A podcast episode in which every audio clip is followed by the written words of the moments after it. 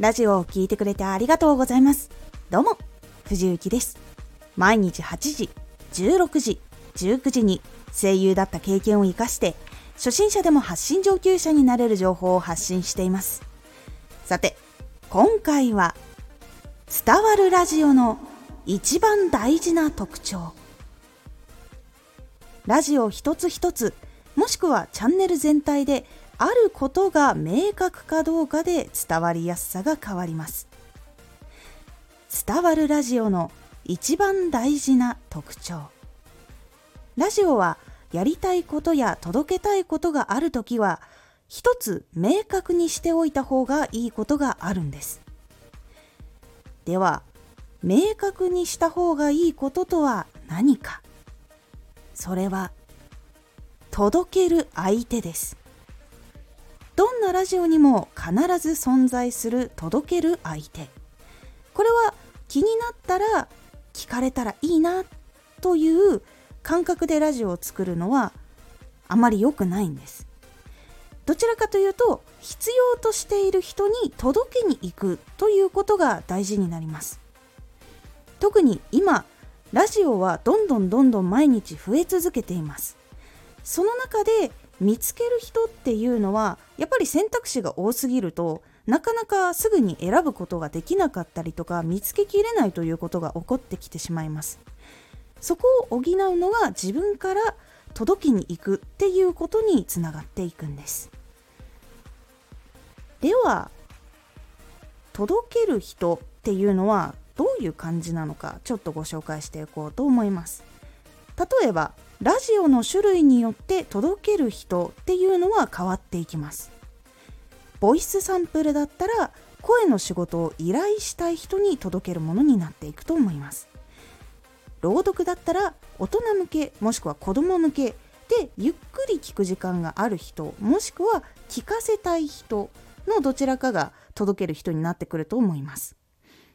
歌だったら作業 BGM として聴きたい人なのか歌が好きな人なのかアーティスト自身が好きな人なのか推したい人なのかいろいろターゲットがそれぞれ分かれていくと思います。ビジネス知識だったらそれぞれのビジネスで成功したい人勉強したい人になっていきます。占いだったら励ましが欲しい人とか迷っている時のヒントが欲しいとか元気が欲しい人になると思います。子育てだったらこれから子育てしようとしている人もしくは子育てを今している人がターゲット届けるところになっていくと思います。全部のラジオを同じ人が全部聞くっていうことはほとんどありません。自分が興味があることを聞きに行きます。作っている皆さんと同じく聞く人にも時間の制限というものがあります。なので興味があって聞きたいなと感じることが結構大事になります。なのでその人たちがこのラジオ自分のために作られたのかなと思うためには明確にどんな人にどんなことを届けたいかはっきりした上で作るラジオということが大事になります。ラジオ一つ一つ振り返ってみてこのラジオは誰に届けようと思っていてどんなことを届けるかを明確に作っているのかっていうことを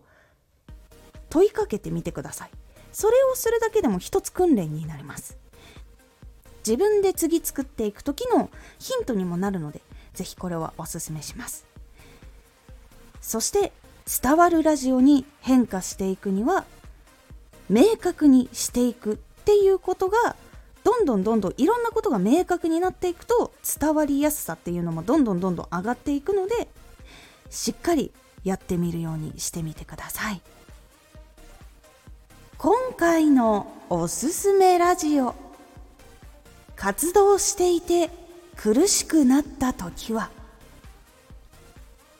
苦しくなる時っていうのは結構原因があったりします。その原因の対処法とかをご紹介しております。